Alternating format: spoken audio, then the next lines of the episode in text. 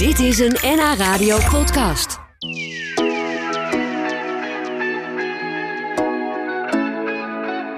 Ecoloog Marco Kraal die is vandaag bij ons te gast. Hij is hoofdredacteur van het tijdschrift Visionair, presentator bij Vis TV.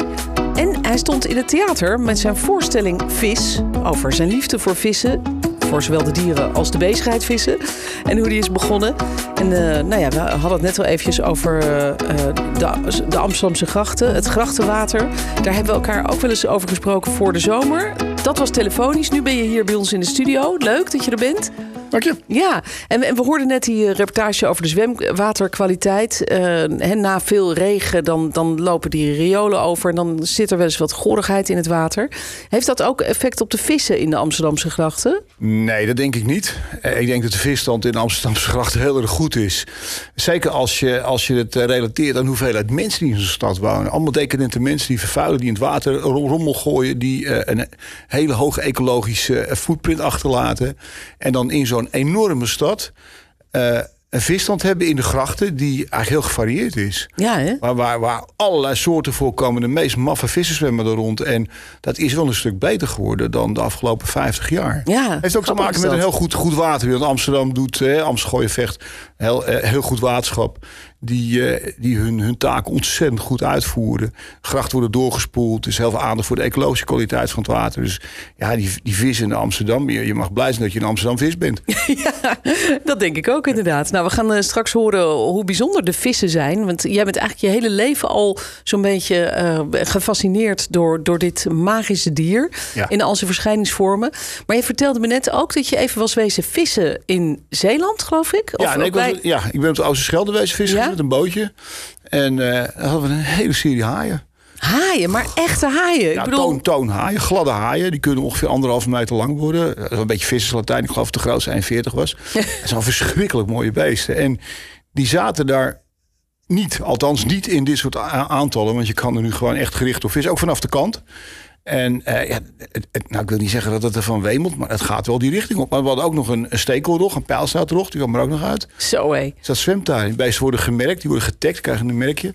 Dus kun je ze ook nog volgen en dan krijg je een beetje een indruk van eh, waar, die beesten heen, heen? zwemmen, Ja. waar gaan ze heen. Maar ook, ook eh, langzamerhand wel een beetje een beeld van hoeveel zijn het er eigenlijk. En dat Ja. zijn er veel meer dan we eigenlijk gedacht hadden. Het stikt van de haaien Ja, ja het zwemmen is daar niet verantwoord meer. in de Noordzee. Nee, Nee, want maar- ze zijn totaal ongevaarlijk. Ja, zijn deze, want je liet mij een foto zien en die zag er toch wel best wel groot en Ja, gevaarlijk het ziet uit. echt haaiig uit, ja. Het is echt een haai om Ja, te zien echt- hoor. echt haaien. en, die, en die foto die je mij liet zien, hoe, hoe groot was die haai? Ongeveer een meter of zo? Of Nee, 1,20? was iets, ja, goed geschat, 1,4 meter vier, geloof ik. Nou, Hij was eigenlijk 1,2 Oh, meter, voor- twee, maar ik zeg nu 1,4 meter. Vier, en over een week is hij 1,10 meter. Tien, en ik denk over een jaar is hij 1,20 hij gaat de boeken in als een haai van drie meter.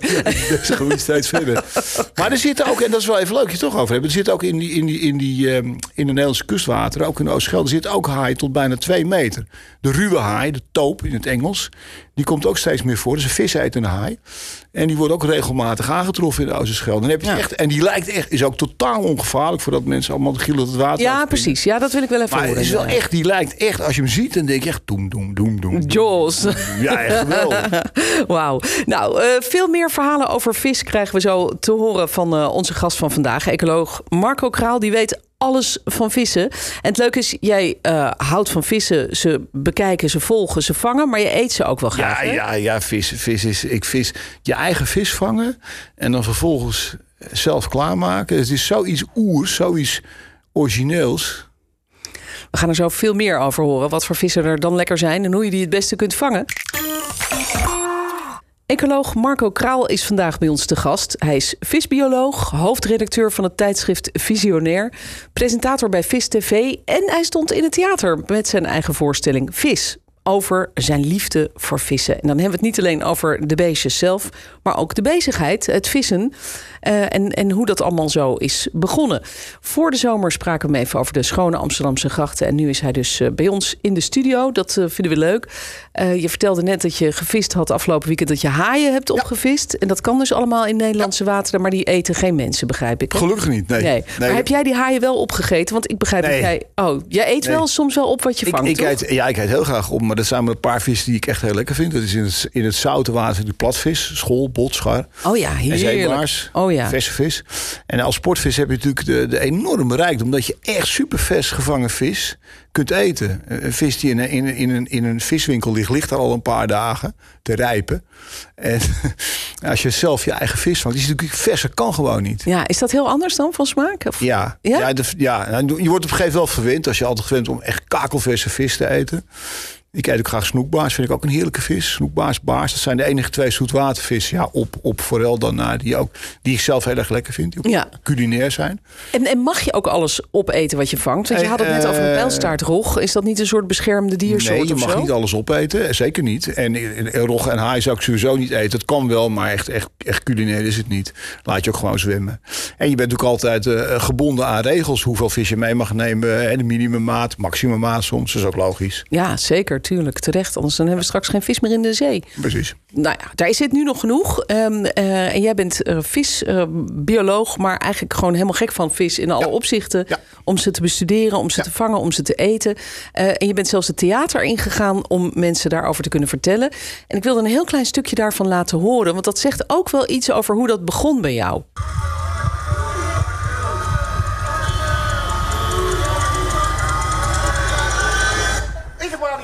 Zo zuinig ook. Vroeger had dat gewoon een, gewoon een druk kind. Maar het komt ook meer dat ik ongelooflijk druk ben. Mijn kop zit vol gedachten, ideeën en komt alleen helemaal niets van terecht. Mijn ouders zijn ten einde raad en gaan op een camping aan het Veluwemeer staan in de hoop dat dat wat rust brengt. Maar dat helpt niet, ik ben onuitstaanbaar. Totdat, totdat er een buurman is en zijn naam weet ik nog, meneer Barens. En die adviseert mijn vader, geef die jongen een hengel, wordt hij rustig van. Daar wordt hij rustig van. Was de dat rest zo? de rest was history, ja, precies. Ja. Ja, dat werkt. Ja, ik kan me nog herinneren ook. Ik, je, je zegt wel dat je herinnering gaat tot je vieren. Maar ik kan me nog herinneren dat ik, dat ik met die eerste hengel op een stijgertje zat. Op mijn op mijn klompies en daar mijn eerste vis ving. Dat was een paling trouwens, volgens mij. Ja. Ik, ik, in, in het theater zou zeggen dat ik een brazen was. Maar dat is, klein- het was volgens mij een paling. Maar dat weet ik niet helemaal zeker meer. Ja. Maar het, het inderdaad was echt een, een overgang van een... eh, een, een enorm druk jongetje die, die echt onhandelbaar was... naar iemand die weer een normaal leven kon leiden. En dat doet vissen... eh, En hoe komt dat? ja, ik weet het niet. Ik denk dat het eh, uitermate rustgevend kan zijn. Dat is één. Je kan je concentreren, je kan je focussen. Maar ik denk ook dat het veel dieper gaat. Het raakt iets oers in je. Hè. Vroeger moesten natuurlijk ook voor ons, eh, voor onze eiwitten... moest je of jagen of vissen om te kunnen, om te kunnen bestaan. En daar zit gewoon een neiging in dat mensen dat hebben. Je wilt kunnen overleven natuurlijk. En ik denk dat het je terugbrengt naar, naar echt de roots van je bestaan. En dat is een heel mooi gevoel. Ja, het is Je misschien- één voelen, nou, je één voelen van de omgeving. Je echt één voelen met de omgeving. De meeste mensen die zichzelf natuurliefhebber noemen, zijn toeschouwers. Die kijken van een afstandje naar de natuur. En dan zeg ik, kan je net zo goed eh, National Geographic gaan kijken. hoor. En met een, met een, een geurindicatortje erbij. Maar als je echt iets in de natuur doet, hè, je vist of je plukt paddenstoelen of bessen, dan word je onderdeel van dat systeem op dat moment. En ben je deelnemer in plaats van toeschouwer. Ah, ja. En dat is een heel mooi gevoel. Ik vind dat echt heel, heel oorspronkelijk. Ja, heel en- zuiver en puur. En bijna therapeutisch klinkt het. Nou, bijna therapeutisch. Het is therapeutisch. Ja? Absoluut. Ja, ik heb eh, toevallig een laatste reportage gemaakt over eh, veteranen met PTSS. Die dan in een soort hengelsportproject eh, terechtkomen, traject. En dan zie je, en in Amerika is dat een hele normale therapie. Maar dan zie je dat, dat, eh, dat vissen in al zijn facetten. eh, de verschijnselen van PTSS echt kan verlichten. En de mensen weer een redelijk normaal leven kunnen. Het lost het niet op, want het is een verschrikkelijke aandoening. Maar het geeft mensen wel weer eh, een soort gevoel dat ze weer verder met hun leven kunnen. Zo hé. Jeetje, wat bijzonder zeg. Ja, En- dat is het ook, ja. Ja, en, en bij jou heeft het geholpen tegen de ADHD. Althans, die heb je Ja, het heeft maar- ook wel een beetje geholpen. Want ik, eh, ik ben nog steeds zo druk als het maar kan. Het, het gekke is, als ik aan Ja. de waterkant ben, dan, dan word ik rustig. Ja, en, Alhoewel, en dan kun je dus stilzitten. Want meestal hebben mensen met ADHD ook... eh, zijn ze de hele het bewegen. Ja, maar dat moet je kan- natuurlijk niet doen als je gaat vissen. Uren, uren, heel gek. Ik kan uren naar een dobbeltje staan of naar mijn hengel, naar mijn topje van mijn hengel. Uren. En dan kijk andere gedachten. Ga je, je, je, gedachten gaan trager. Het denken wordt dikker. Ja. En dat is mooi, want dan kan je relativeren. En dan kan je nadenken over van... Jongens, wat, wat is er dan? Wat, wat, wat een mooi leven heb ik eigenlijk. Ja? En, ja. en, en je denkt ook met melancholie, wordt ook melancholisch. Maar dat geeft inderdaad een soort van, van nou, ja, een, een vertragend effect op je denken. De tijd wordt dikker. Mooi, mooi gezegd. En, en je bent ook vis, bio, uh, of je bent biologie gaan studeren, Ja. eh, dus je bent visbioloog. Eh, ook met het idee, denk ik, om van, van de vis je leven eh, te maken. Eh, om daar gewoon de rest van je leven je aan te wijden. Kun je eens uitleggen voor wie dat gevoel niet deelt, wat er zo fascinerend is aan het dier vis, de diersoort? Ja, het, het zijn gewervelde dieren, ehm, maar ze leven in een ander medium. Wij leven, hè, de meeste dieren waar je mee geconfronteerd wordt, leven in een medium lucht. Vissen leven in een ander medium, leven echt in een andere dimensie. Eh, moeten er alle aanpassingen voor doen. Eh, ze vertonen, eh, het zijn ethisch gezien, esthetisch gezien ook, sorry, esthetisch gezien ook hele mooie dieren. Met Ja. allerlei kleuren, vormen. Ze vertonen waanzinnig gedrag, wat, wat zo anders is dan wat we gewend zijn aan dieren en, en, en, en te zien. Zoals wat bijvoorbeeld? Nou, eh, ik, bijvoorbeeld voorplantingsgedrag. eh, eh, eh, vissen die bijvoorbeeld van geslacht kunnen veranderen. Oh ja. Eh, nou, ik heb in mijn theatershow ook verhaal van hengelaarsvis. Eh, Die leeft op een hele grote diepzee. Het vrouwtje is heel groot, mannetje is heel klein. Kans dat het mannetje vrouwtje tegen ons heel, heel erg klein. En dan is ook nog de kans zeer groot dat vrouwtje het mannetje opeet. Dus het mannetje moet allerlei dingen doen om dat vrouwtje te zorgen dat hij hem niet opeet. En als je dan eigenlijk een vrouwtje gevonden, dan bijt zich vast in het vrouwtje. En binnen de hele korte tijd transformeert dat mannetje uiteindelijk in een zak met, met ballen. Voor de rest niks. ja. Alles gaat weg en die heeft de rest van zijn leven zich nergens zorgen over te maken. Die hangt gewoon aan het vrouwtje en die kan continu het vrouwtje bevruchten. Ja, wat een leven is dat, jongen. Fantastisch. Ja, maar dit is echt waar. En Ja. mensen geloven het niet. En vissen kunnen ongelooflijk oud worden. Bizar, ja, ja. Ja, eh, eh, ze ja, kunnen ze oud worden? Wat ja, is er de zijn vissen oudste die honderden jaren oud kunnen worden. Wat? Ja, een, een karper in zo'n zo, zo'n karper die in je vijver zit. Als je een beetje massa hebt, kan die 80 jaar oud worden. Huh? Ja, en die groei is er ook weer gerelateerd aan de hoeveelheid voedsel. Een, snoek bijvoorbeeld in heel voedselrijk water, die we in Nederland hebben. Snoeken kunnen 1,20 meter worden. Die leven maar een paar jaar. Terwijl ze in de Oostzee, waar heel weinig voedsel is, koud is, kunnen ze inderdaad 70, 80 jaar oud worden. Dus het, het zijn Ja. zulke fascinerende gedieren in Ja. uiterlijk, in gedrag. Eh, en ik vind het ook inderdaad leuk om zo'n vis nu dan te kunnen vangen, om te bekijken. Ja. Om eventueel op te eten. Daar ben ik ook heel eerlijk in. De meeste sportvissen nou, zetten trouwens hun vangst onbeschadigd terug. Ik vind het, wel, ik vind het ook wel iets. Ja. Ja, het legitimeert ook een beetje mijn visserij. Ja, hè. dat Je- oergevoel weer. Ja, van, tuurlijk. eh, ja, en je doet het om aan je eigen En geloof me, een op de huid gebakken snoekbaasje. Eh, bestreken met appelstroop. Met een hele goede riesling. Een stokbroodje er eventueel bij, maar laat dat ook maar weg. Ook geen, vooral geen sausjes, absoluut. Maar Nee, zout en peper. Heel klein beetje ehm, eh, eh, appelstroop eroverheen. Iets te glaceren. Even de oven in. Ja, dat is culinaire hemel is dat. Oh, lekker. Dat is een goed recept zeg. Eh, dank daarvoor alvast. Eh, straks gaan we nog meer horen van, eh, van jou en, en jouw liefde voor de vissen. We hebben ook al een vraag binnen van een luisteraar. Die wil iets weten over een goed visplekje. Dus misschien kun je nog een tip geven. Al moet je natuurlijk niet al je beste geheime plekjes gaan verraden, denk ik. Maar zo dadelijk dus meer met visbioloog Marco Kraal. Ik praat nog even verder met Marco Kraal. Die is eh, misschien wel de grootste visliefhebber van Nederland. Hij houdt zich er al van kinds af aan mee bezig. Hij schrijft erover, hij maakt er een tv-programma over en een theatervoorstelling. Eh, is er één ander dier dat ook maar in de verte kan tippen aan de vis, wat jou betreft? Ja, een hondje. dat is een zwakke punt. nee, ik vind, Oh. Gaat eh, hij ook mee vissen? Eh, ja, ja, vroeger wel, maar ze is nu te oud. Ze is nu 13, een Oh, ja. dame op leeftijd. Maar ik, wat ik, ik ben ook een, redelijk fanatiek vogelaar. Vroeger heel fanatiek vogelgids Oh, geweest. ja? Pak het nu weer op. En is grappig, mijn vrouw die vist ook. Maar die vindt, heeft ook dat vogelkijken ontdekt. En we zijn toevallig net in Noorwegen geweest. Zeearenden gezien. En Oh, wauw. papegaaiduikers wel dichtbij. En, Jeetje. ja, Ja. vogels, vogels zijn ook heel leuk. Ja, want vogels zijn net als vissen natuurlijk ook zulke magische wezens... die Ja, ook in een an- op een andere Ja. manier leven dan wij. Hè? De meesten kunnen vliegen, kunnen Ja. wij niet. Ja, ja, fascinerend ook inderdaad. Maar goed, de vis die staat voorop. Want da- daar heb je eigenlijk een beetje je leven van gemaakt. Je, jij maakt ook eh vis-tv. Ja. Ehm, dat doe je al meer dan 20, 25 Ik geloof jaar? 26, 27, Zee. 27 jaar, 26 jaar, zoiets. Jeetje, wie heeft er nou zo lang een programma? Niemand? Nee, toch? Nee, Dat is echt een Het wordt nog steeds heel goed bekeken, want we hebben toevallig laatste, de laatste cijfers zien. We schijnen erg goed te zijn. En het mooie is, En hoeveel mensen kijken er dan eh, ongeveer? ik zou het zo niet eens, ik heb het niet paraat, Nee, heel maar- eerlijk in. maar het zijn er wel cijfers. veel. Ja, hele dat- goede cijfers. En ehm, wat Op bijzonder RTL 7 is, is het, hè? Ja. Trouwens, even goed. RTL 7, elke, elke zondagochtend, half tien volgens mij. Ehm, bijzonder is dat 70% volgens mij van de kijkers zijn geen vissers. Dus dat, dat is Oh ja? ja, dat vind ik ook heel prettig. Dat maakt eigenlijk ook voor. Laat gewoon zien hoe leuk Nederland is. Eh, maar ook hoe, hoe mooi Nederland nog is. Hoe mooi het waterrijk in Nederland is. En hoe goed de visland is. En daarbij wordt er wat gevist. Ja, ja, dus het gaat niet per se om de techniek van het vissen Het of zo. meer. Het is een veel breder programma. Beetje, ja, on- on- on- Ontdek je plekje. Ontdek je plekje, Ja. weet je wel. Ontdek je plekje met een hungel.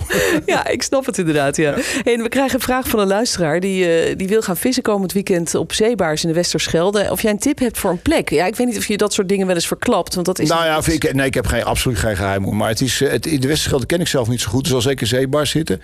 Ik weet op de Oosterschelde wordt meer zeebaars gevangen. Ja, bekende plekken zijn natuurlijk de Nieuwe Waterweg. En de pieren, onder andere van, van IJmuiden, wordt ook goed zeebaars gevangen. Moet Oh hij ja? weer, moet hij weer terug naar, de, naar Amsterdam en daar even naar IJmuiden rijden. Eh zeebaars, zeebaars doet het goed. Dus Ja. ja. ik kan ze verschillende plekken tot en met het eind van de herfst kun je ze vangen. Ja, is, is het niet zielig eigenlijk? Want ik, ik, ik denk ook wel eens als ik zo'n. eh, bij mij in de buurt wordt er veel gevist. In Amsterdam gewoon. En de kostverloren vaart bijvoorbeeld. En dan zie ik wel eens zo'n visje naar boven komen, spartelend. Dan denk ik, ach gos, daar hangt er eentje. En die heeft misschien wel pijn met dat haar. Ja, Of- dus, ja, Dat is een enorm ingewikkelde, maar- enorm ingewikkelde discussie. En ik ben ook helemaal niet bang om, om, hem, om hem aan te gaan. Alleen het probleem is zielig is wel een menselijk begrip. En over het, het, het bewustzijn van pijn. Daar is een enorme discussie gaande. En daar verschilt de wetenschap van mening. Alhoewel de tegenstander zeggen dat het niet zo is. Wij zullen zeggen dat het wel zo is. Ja. Het gaat er gewoon om dat de, wat jij met een vis doet, met een haakje. Dat is een, een rimpeling in het hele bestaan van die vis. Wat eigenlijk een heel erg heftig bestaan is. Want je wordt met honderdduizenden tegelijk geboren. Daarvan binnen een paar weken zijn er nog maar een paar over. Wat rest is een leven waar je continu op je quivive moet zijn. Dat je Ja, niet ja. opgevreten wordt. En het is ook geen vis die aan ouderdom sterft. Elke vis gaat of aan een ziekte of wordt opgevreten. een. Eh, en komt ten einde. Ja, nou, een haak niet. Maar Ja. de, de kans dat de vis in zijn leven gevangen wordt met een haak is buitengewoon klein. Ja. Er zijn zoveel vissen en er zijn zo weinig vissers in relatie. Maar het, het, houdt- het betekent wel dat je, je gaat wel eh, verantwoord en zorgvuldig met de vis Ja, om. Dus voor een eigen belang. Want je wilt natuurlijk dat hij, als hij onbeschaagd teruggaat, groeit hij door, kan je hem nog groter vangen. En mensen hebben ook wat met vissen. Sportvissen, de meeste sportvissers houden gewoon van die beesten. Ja. En, en bekijken ze en geven ze zelf. Er zijn erbij die ze zelfs zoenen. Er zijn er Echt? bij die... Ja, ja, er zijn er Heb je dat zelfs wel eens gezien? Dat ja, een, ja, een zijn volwassen man een vis die- staat te die- zoenen? Die vis plat op zijn bek zoent, weet je wel. Maar mensen zijn heel betrokken bij die vis. En dat is ook de reden dat de hengelsport altijd een hele belangrijke rol gespeeld heeft. Het aanleggen van vistrappen, onderzoek naar vissen, het tegengaan van watervervuiling. Ja, ze zijn heel betrokken. Hè. Eigen belang is altijd je beste belang natuurlijk. Ja, en gaat het goed eigenlijk met de vissen Ja. in, in Nederland? En bijvoorbeeld in Amsterdam, in de Amsterdamse grachten? Want je zei aan het begin zelfs. dat er heel veel verschillende soorten zitten. Heel goed, maar ik wil wel een kanttekening plaatsen. Ehm, dat noemen ze shifting baselines. Dat is een begrip dat je de situatie van nu. ehm, je vertrekpunt is je eigen realiteit. En als ik nu kijk, ik ben. Zeg je? Ik begrijp het niet, wat bedoel je? Nou, eh, als ik nu zeg dat het goed gaat, in relatie tot welke periode? oh, zo. En dan kijk ja, ik, ja. als ik 50 jaar terugkijk, gaat het supergoed. En ook als je het relateert, wat ik al zei, aan de hoeveelheid mensen in Nederland. En we leven natuurlijk met een enorme rijke, eh, eh, op een enorme rijke, verspillende manier. We vervuilen heel veel. Dan gaat het met de vis heel goed. Maar ga je een paar honderd jaar terug, Ja, ja, dat is ook een ander verhaal. ja Eh, tuurlijk. Ja, maar goed, toen was er nog geen plastic in Is dat realistisch, Ja, hè? nee. Dat, is, dat vind ik. Maar ik vind, ik ben enorm positief, maar het glas altijd half vol. Ehm, dan vind ik dat je moet gaan kijken van wat hebben we nu bereikt met wat we allemaal investeren in het waterbeheer. En onze waterschappen hebben echt een enorme eh, prestatie eigenlijk geleverd. Doordat in Amsterdam, met alle wateren, weer vis zwemt. Een hele gevarieerd. Ja. Ik denk dat je in Amsterdam grachten misschien wel 70 verschillende soorten kunt aantreffen. Wauw. Ik, ik En de grootste die je ooit uit de gracht Eh, hebt gevist? nou, dus ik denk ook dat in Amsterdam meervallen zullen zwemmen. Meervallen kunnen twee meter worden. Ja, zwemmen er gewoon. Ja, ik zwem er wel eens. Ja, dat vind Maar, ik altijd ik, een ik eng idee. weet dus nog Ja. goed, toen ik, toen ik 15 was, ik, eh, een behoorlijk tijd geleden. Toen was de rivier de Eem in Amersfoort was biologisch dood. Die was de ene dag rood, de andere dag groen, de andere dag geel. Al gelang de kleur verf die in de fabriek in Amersfoort werd gemaakt. Oh. Daar leefde niets. En dat is nu ook een visrijk rivier met waterplanten. Nou, on this happy note, op dit eh, mooie positieve moment, zeg ik eh, dank dat je hier was, Marco. Want we kunnen nog uren verder Ja, dit is, dit is veel te kort. Maar ja, zeker. Dat eh, gaan we dus gewoon nog een keertje doen. Want de, de, de nieuwsbrenger die staat alweer te wachten. Onze Bart die heeft ook weer verhalen te vertellen. Ik vond het wel heel leuk dat je er was vandaag, Marco. Wederzijds. Dankjewel. En eh, dank voor al je bijzondere verhalen. En we spreken elkaar wel weer eens. Zeker weten, graag gedaan. Dit was een NH Radio podcast. Voor meer, ga naar nhradio.nl. NH Radio.